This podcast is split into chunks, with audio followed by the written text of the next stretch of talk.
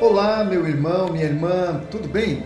Nesses próximos três dias estarei ministrando uma breve palavra a vocês. E hoje eu quero falar sobre o privilégio de pertencer a Jesus. Bom, pertencer a alguém geralmente nos faz dependentes daquele a quem pertencemos. E muitas vezes nós pensamos que somos livres, não é mesmo? Mas não somos. Estamos sempre ligados a algo, seja uma amizade, seja uma família, a um patrão, a uma condição ou até mesmo a uma ideologia. E esse pertencimento é que vai nos definir. Nosso caráter, nossos valores, nossas crenças serão resultado das pessoas ou situações com as quais nos envolvemos ou às quais pertencemos. E é sobre isso que eu quero falar com você hoje. Ouça o que diz o apóstolo Paulo em 1 Coríntios, capítulo 6, versículos 19 e 20. Acaso não sabeis que o vosso corpo é santuário do Espírito Santo que está em vós, o qual tendes da parte de Deus e que não sois de vós mesmos? Porque fostes comprado por preço, agora, pois, glorificai a Deus no vosso corpo. Pois é, no momento em que decidimos entregar a nossa vida a Jesus, nós passamos a pertencer a Ele.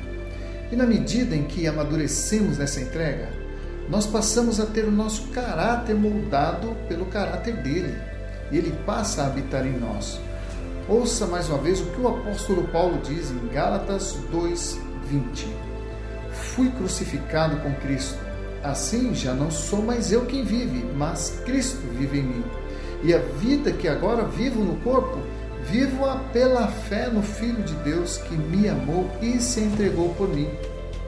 Pois é, meus irmãos, quando pertencemos a Jesus, passamos a viver a vida dele, o que torna a nossa vida cristã mais autêntica.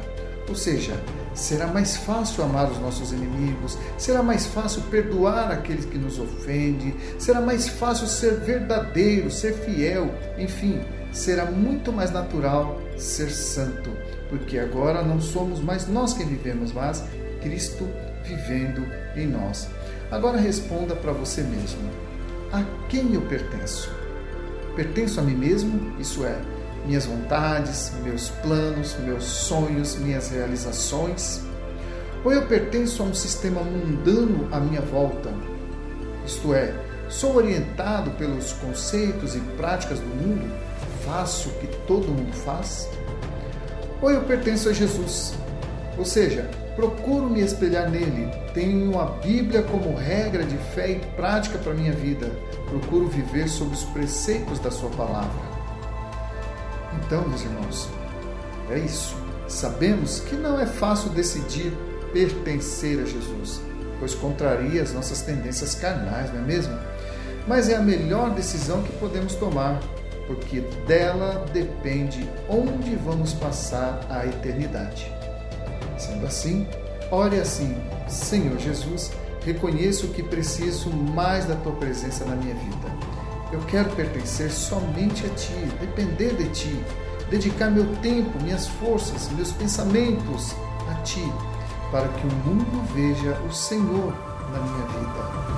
Amém.